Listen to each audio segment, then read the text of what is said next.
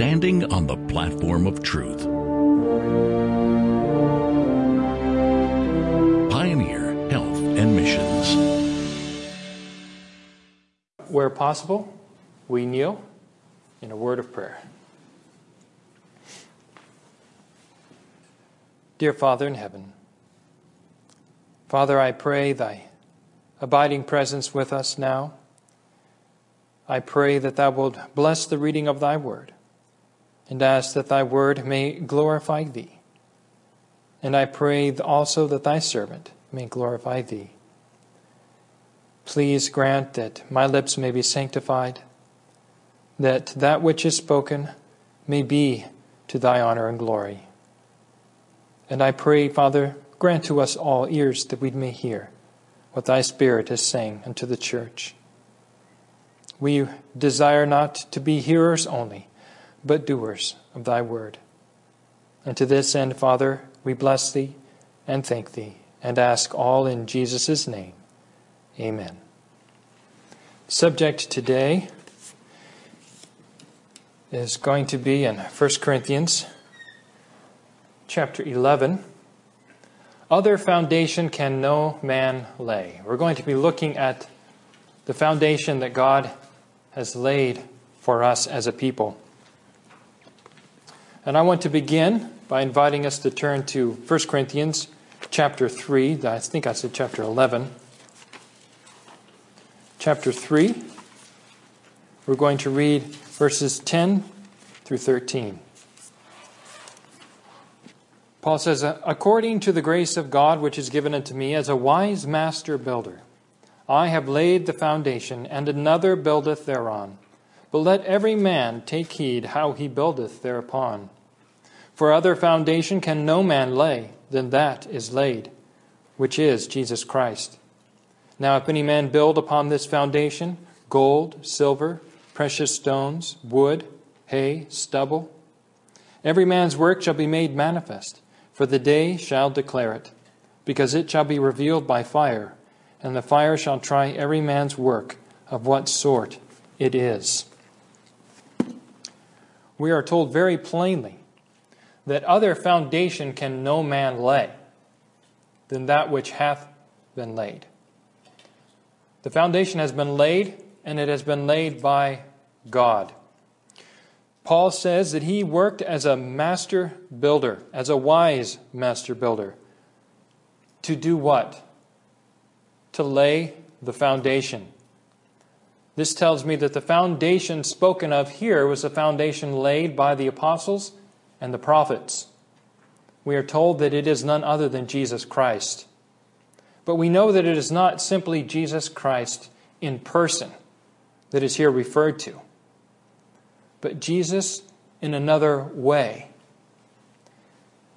In John, the Gospel of John, chapter 5, verse 39, Jesus says, Search the Scriptures for in them ye think ye have life eternal, and they are they which testify of me. It is the Word of God which is the testimony of Jesus Christ, which reveals Jesus Christ, which in a special way is the foundation that was laid. We know that foundation is Jesus Christ, but it is Jesus through His Word. And it was the apostles and prophets that laid that foundation as master builders for us. No other foundation can be laid. No man can lay another foundation. The foundation has already been laid. It's not for us to lay a new foundation, to seek another foundation. I want us to turn to Isaiah chapter 28. The prophet Isaiah, under inspiration, speaks of the laying of this foundation Therefore, thus saith the Lord God Behold, I lay in Zion for a foundation, a stone, a tried stone, a precious cornerstone, a sure foundation. He that believeth shall not make haste. Here, the prophet, under inspiration, speaks of this foundation that was laid, and it was laid in Zion. Zion being the, the form or the type of God's people, a representation of God's people. Zion represents the mountain of the Lord, his holy habitation, the place of God's people. And God has laid a foundation for his people. That foundation, according to the Apostle Paul, is Jesus Christ. That we have seen also that it is his word. That word was laid down by the apostles and the prophets and is to us that foundation stone, that tried stone, proven. It is a precious cornerstone given to us, a sure foundation. Notice also, coming down through the ages, we come to the last days. In Isaiah chapter 58, the prophet speaks again of this foundation which had been laid for God's people. Isaiah chapter 58, we're going to read verse 12. Here the prophet speaks of a people in the latter days. And he says, And they that shall be of thee, that is of Zion, they that shall be of thee shall build the old waste places Thou shalt raise up the foundations of many generations, and thou shalt be called the repairer of the breach, the restorer of paths to dwell in. The foundations were to be obscured, covered, as it were. They had been lost sight of.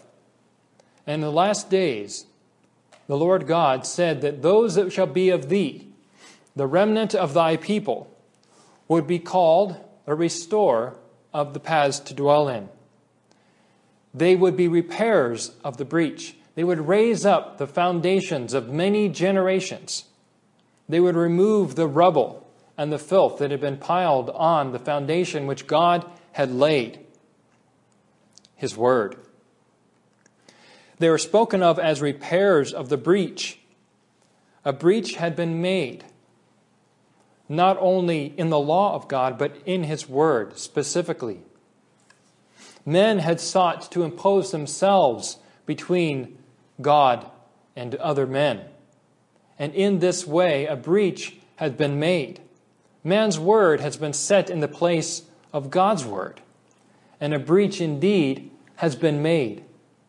But God prophesied that in the last days there would be a people who would restore the old waste places, those that had been long forsaken, the past that had been long grown over and forsaken. They would be restored. The foundation would once again be restored to its glory, to its appropriate luster. Thou shalt raise up the foundations of many generations, says the Lord. And I believe the Lord was looking to our day a day wherein his remnant people would restore to not only the people of God, but to the world the foundation upon which God's church was to be built. We see a symbol of this, a type of this, in the life of the prophet Elijah. If you turn with me to the book 1 Kings, chapter 18 we will see an example of this. 1 Kings chapter 18, verse 30. Notice what the prophet writes. He says, And Elijah said unto all the people, all those that were gathered together upon Mount Carmel, that is, Come near unto me. And all the people came near unto him. And he repaired the altar of the Lord that was broken down. Strange work, it seems. But I believe Elijah was instructed of the Lord as an example of those that would come later in the spirit and power of Elijah. One of the works that Elijah was to do was to repair that altar that had been broken down, symbolizing that the sacrifice, the worship of God, was no more. His altar lay in disrepair. The worship of God was almost altogether abandoned, save but a select few. And Elijah's first work that he did when he called the people to himself upon Mount Carmel, that great scene where God was once again glorified, the very first work that he did was to rebuild that altar, to turn people back to the worship of the true God. In the sight of all Israel, he wiped away the filth, he removed the garment, the garbage, he cleaned it and he repaired it. And it says he also gathered 12 stones, each stone representing one of the 12 tribes of Israel, and repaired that altar as a symbol of what was to come. Elijah was a representation of those in the last days that were to come, and I believe a representation of the words of the prophet Isaiah. Notice also the words of the prophet Malachi, the last of the Old Testament prophets. In the fourth chapter of his prophecy, verses 5 and 6, he speaks of this event. In verses 5 and 6 of chapter 4, the prophet Malachi says, Behold, I will send you Elijah the prophet before the coming of the great and dreadful day of the Lord. And he shall turn the heart of the fathers to the children, and the heart of the children to their fathers, lest I come and smite the earth with a curse.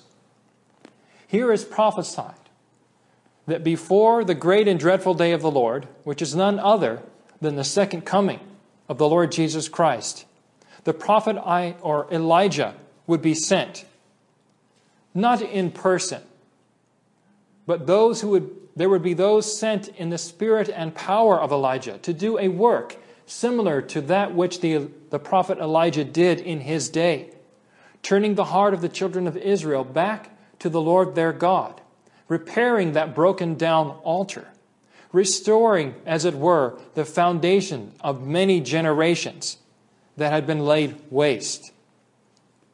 There was a work to be done, and God prophesied that before the coming of Christ, a similar circumstance would be among God's people as existed in the days of Elijah, during the time of King Ahab and Queen Jezebel, when the worship of God was in many senses prohibited, neglected, cast away. The foundation, God's word, was left in neglect. The worship of God was, in essence, the worship of men. And God was totally disregarded by his people. And so he sent the prophet Elijah to turn the hearts of his people back to him.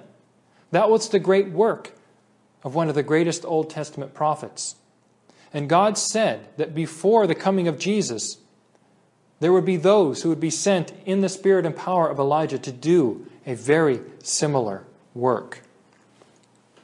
Notice also in the book of Moses entitled Leviticus, chapter 23, this same work is spoken of. It is used, I should say, one of the great feasts spoken of in the sanctuary service, the typical yearly service, is representative of that great work. Notice its language. Moses wrote, Speak unto the children of Israel, saying, In the seventh month, in the first day of the month, shall ye have a Sabbath, a memorial of blowing of trumpets and holy convocation. This feast became known as the Feast of Trumpets. Why a trumpet? A trumpet is a symbol. It represents a message and specifically a message of warning. Something was to come. And we know that on the 10th day of this same month, the Day of Atonement was coming. And the day of the Feast of Trumpets was a proclamation of the approaching day of judgment of God. It was to be a message given to all the people that that day approached, and it was symbolized by a trumpet. And did you know that in the book of Revelation that there is a message speaking of the approaching of the judgment of God that is also likened unto a loud trumpet. A message given to God's people, a loud warning to be given to the people of God. We can read it in Revelation chapter 14, verses 6 and 7. In Revelation chapter 14, verses 6 and 7, this similar language is used to describe messages that are sent to God's people, warning them of the approach of the day of judgment.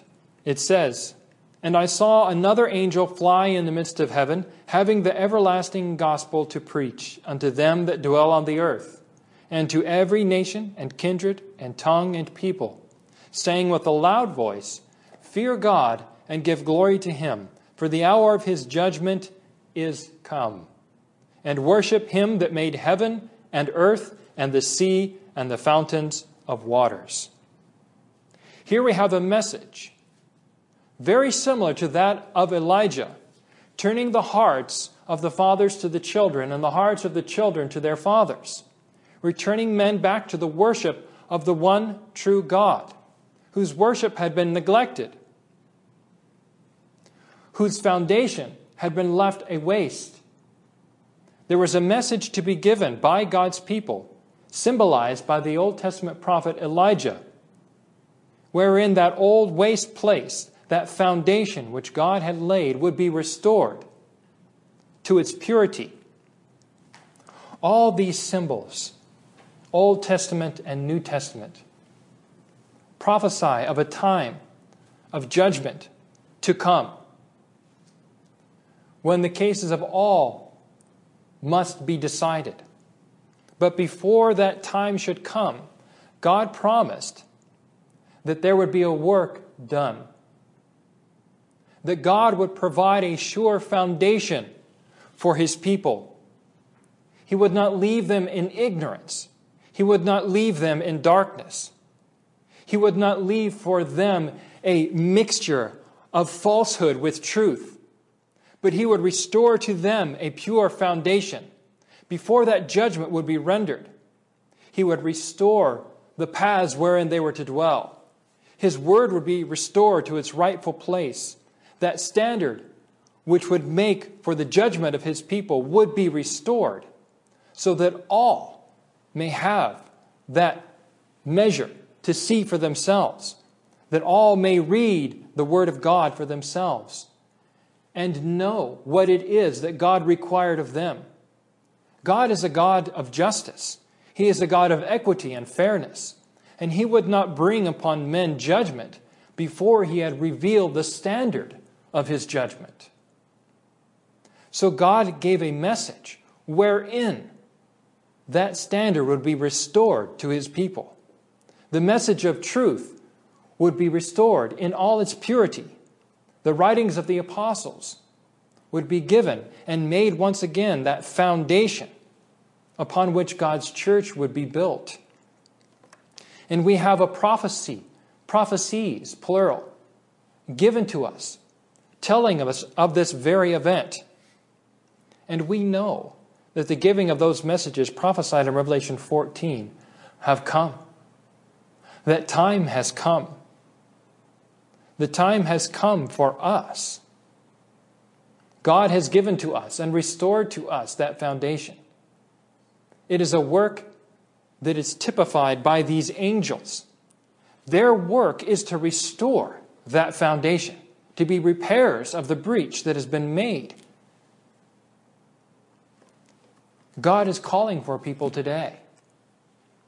He's waiting for those who will lift their voices like a trumpet and warn. I want to share with you some words from the pen of inspiration regarding these events. This is taken from the Testimonies for the Church, Volume 8, page 297. There, the author says, Let none seek to tear away the foundations of our faith. The foundations that were laid at the beginning of our work by prayerful study of the Word and by revelation. Upon these foundations we have been building for the last 50 years. Men may suppose that they have found a new way and that they can lay a stronger foundation than that which has been laid. But this is a great deception. Other foundation can no man lay than that which has been laid. Now you will notice, I'm stopping here for a moment, that she uses the language of the Apostle Paul in 1 Corinthians 3, verse 11. Regarding the foundation, she uses it in reference to the beliefs that God gave to his church by revelation. Those beliefs are incorporated into that foundation. The truths that God has given to us as a people, as Seventh day Adventists, at the time of this writing, were the face that the, the truths that make up that foundation. And they are none other than the truths of the Word of God. They're not built upon the teachings, creeds, and dogmas of men. They were built upon the foundation of God's Word. They are drawn from His Word. That Word is the foundation. And God raised up the Seventh day Adventist Church to bring men back to that foundation, back to the Word of God. You see, other foundation can no man lay than that which hath been laid. And we know that in the last days, men would seek to lay other foundation, just has been done throughout generation, as it was in the, in the time of the prophet Elijah and in the time of Christ. Men had sought to interpose themselves between God and their fellow men, to lay another foundation. But we are clearly told that other foundation can no man lay than that which hath been laid. There is no other foundation. The quote continues Did not the first disciples have to meet the sayings of men? Did they not have to listen to false theories and then, having done all, to stand firm, saying, Other foundation can no man lay than that is laid? Did not the disciples of, of Christ have to meet such things? Did not they have to face the sayings of men? Has not this been the danger of Christ's church from the time of Christ till now? Even from the time of the Old Testament prophets, beginning at Moses, all the way to the life of Jesus, to the time of Jesus. Was not that the danger that the sayings of men should take the place of the truths of God's Word? Yes. But what was to be done? It was to be met. They were to stand firm, saying that other foundation can no man lay. Jesus spent his life pointing men back to the Word of God as the rule of their life, as the standard of their faith. And so did the apostles. So have all of God's true people from that time till now. And God prophesied that in the last days, a people would do this very work, restoring paths to dwell in, restoring the foundations of many generations. The section concludes by saying, So we are to hold the beginning of our confidence steadfast unto the end. Words of power have been sent by God and by Christ to this people bringing them out from the world, point by point. Now, I want you to notice how it was done, point by point. Keep that in your mind. Into the clear light of present truth, with lips touched with holy fire, God's servants have proclaimed the message. Now, here she's speaking of the three angels' messages, the sealing message. God's servants have proclaimed the message. The divine utterance has set its seal to the genuineness of the truth proclaimed. God has set his seal to the truth as given to our pioneers. Amen. I believe they were the fulfillment of the prophet Elijah. And that it devolves upon us to follow in their footsteps, to take the torch that God gave them God has laid the foundation, and He has not called for any other man to lay any other foundation than that which He has laid, His Word. We are to stand firm upon that foundation, uncompromisingly. And God will have a people who will so do. God has set his seal upon it through revelation. Again, a statement taken from Volume 1 of Spiritual Gifts, page 168. In the second paragraph, the author writes these words I saw a company who stood well guarded and firm, and would give no countenance to those who would unsettle the established faith of the body. Here, I believe, those pictured as Elijah are represented. Just as Elijah stood unflinchingly, stood firm, so these people stand well guarded and un, unsettled. They could not be unsettled, that is. She continues God looked upon them with approbation. He was approved. They were approved. I was shown three steps one, two, and three. The first, second, and third angels' messages. Now, these steps lead to the platform. You will notice in the previous quote, I said that he led them out how? Point by point. Three steps. God led his people to the platform of truth. In this same language, he says, Said the angel, Woe to him who shall move a block or stir a pin in these messages. It is these messages that bring people to that platform of truth. She continues The true understanding of these messages is of vital importance. The destiny of souls hangs upon the manner in which they are received. Now, there should be quotes around these words because these are not the words of Sister White. These are the words of the, her attending angel. She did not say this. The angel sent from heaven did. A true understanding, or the true understanding of these messages, the three angels' messages, is of vital importance. That is, your life hangs upon it.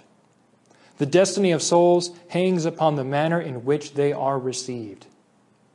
She continues I was again brought down through these messages and saw how dearly the people of God had purchased their experience. It had been obtained through much suffering and severe conflict. It seems clear to me that these messages represent more than just words. They represent an experience through which God's people are to go through, similar to which Elijah went through, similar to which the disciples went through. A very similar experience our pioneers went through. And those who in these last days follow in their footsteps, we too will go through a similar experience as we come to know experientially those three angels' messages and what they mean practically to us as a people. Only through them can we come to stand upon that platform of truth. Only as they are received, as they truly are, the message sent from God. Continues step by step Notice again the same language. Step by step had God brought them along until he had placed them upon a solid, immovable platform. Then I saw individuals as they approached the platform. Now, notice these are not those standing upon the platform, but there are others that approach this platform. Then I saw individuals as they approached the platform, before stepping upon it, examine the foundation some, with rejoicing, immediately stepped upon it. Some joined them, that is. Others, we are told, commenced to find fault with the laying of the foundation of the platform. Some began to criticize the Word of God, the foundation that had been laid, the testimonies. She continues, they wished improvements made and then the platform would be more perfect and the people much happier. In other words, some would come along thinking that they could lay another foundation, improve upon that which God had given. And she saw this in vision as that which was going to come pass, come to pass in the latter days. That which was coming to pass in her day, at the time in which this was written, regarding the Adventists, first day Adventists, that is. Those who were stepping off the platform that God had given to them as Seventh day Adventists. This history would be repeated again, I believe, in these last days. And we can see the fulfillment of it all around us. She continues Some stepped off the platform and examined it, then found fault with it, declaring it to be laid wrong. I saw that nearly all stood firm upon the platform and exhorted others who had stepped off to cease their complaints. For God was the master builder, and they were fighting against him. They, that is, those who remained firm upon that platform, recounted the wonderful work of God. That is, they rehearsed their history and how God had led in their history. They recounted the wonderful work of God, which had led them to the firm platform, the three angels' messages. And in union, nearly all raised their eyes to heaven and with a loud voice glorified God. This affected some of those who had complained and left the platform, and again, they with humble look stepped upon it. I believe this prophecy foretells of something that will once again transpire in our day. There are those today who are seeking to find fault with the messages that God has given to us as a people, with the truths, the distinctive truths that God has given to us. Through study, through prayer, but most importantly, through the revelation of His Spirit, by the writings of the Spirit of prophecy, God has testified to the truth of these truths, the rightness of these truths, I should say. And as we hear voices of complaint in regard to the truth that God has given to us, our response is to be a recounting of that history, of the experience that God has given to us as a people, bringing us step by step to that platform of truth. That history must be repeated. The story must be given again. God desires that the truths given would be repeated, that the history would not be forgotten. For we are told that we have nothing to fear for the future, save that we shall forget how God has led us and his teaching in our past history. This only we have to fear. And I believe we have reason to fear today. For many have forgotten. Some have stepped off that platform and are seeking to find fault with the teachings and truths that God has given to us. But let us rehearse. Let us remember the way in which God has led us. That He has placed His seal of approval upon the truths that are given to us. Will we humble ourselves? If we do, we will be among those who step upon that platform again. God is willing to forgive. The Testimonies of the Church, Volume 4. In page 595, we read these words It is as certain that we have the truth as that God lives. And Satan, with all his arts and hellish power, cannot change the truth of God into a lie. Beloved, do you believe that what God has given us is the truth? We are admonished through the spirit of prophecy that the truth that we have is as certain as God lives. There can be no other certain truth. There can be no other truth more certain than that God lives. Yet this is used as the evidence that the truth we have is just that. It is the foundation that was laid in the beginning.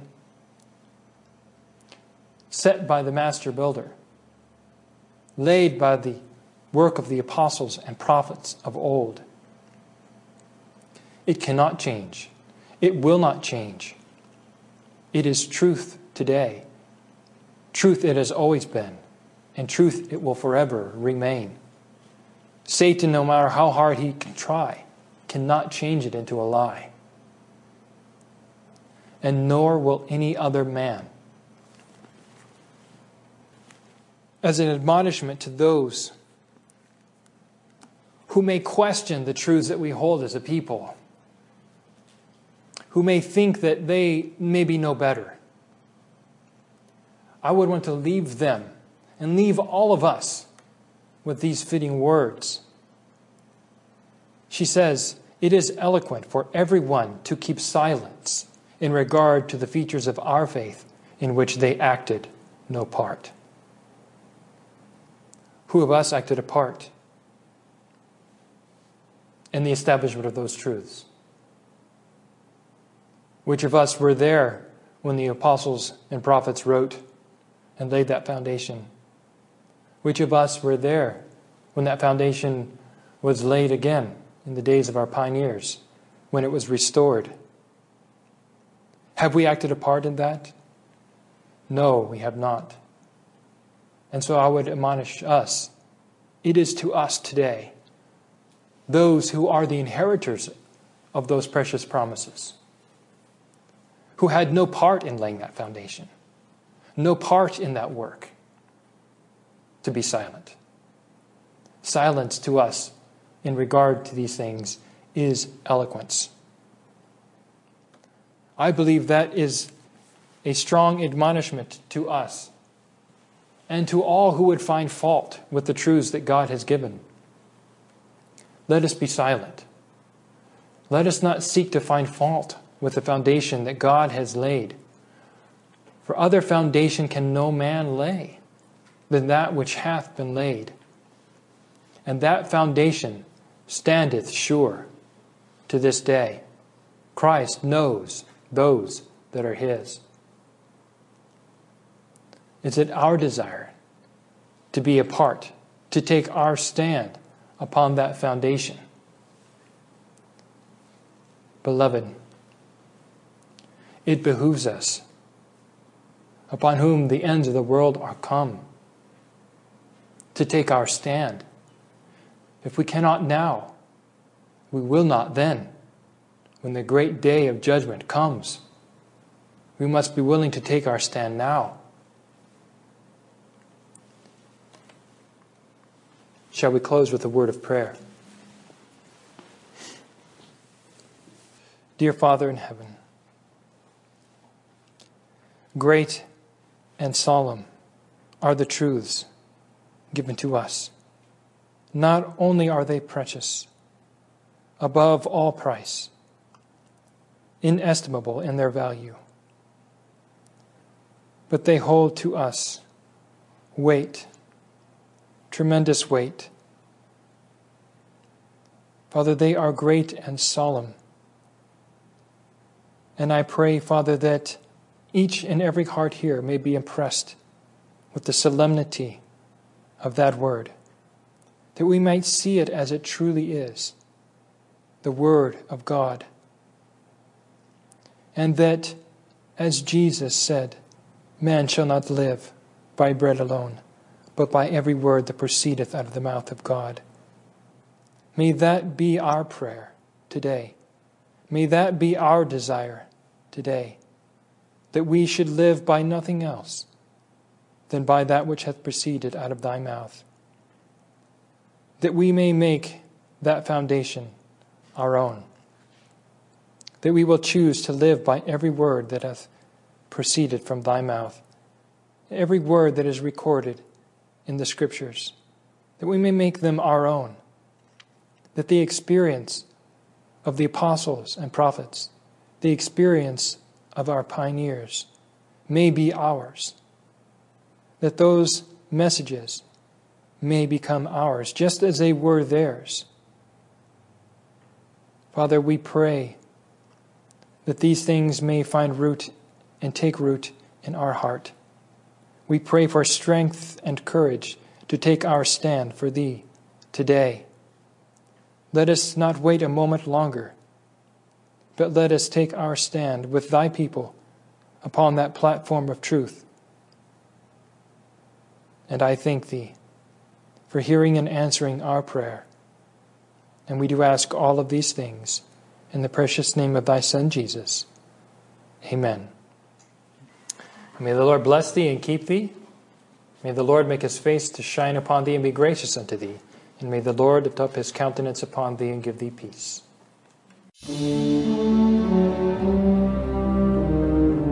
Standing on the platform of truth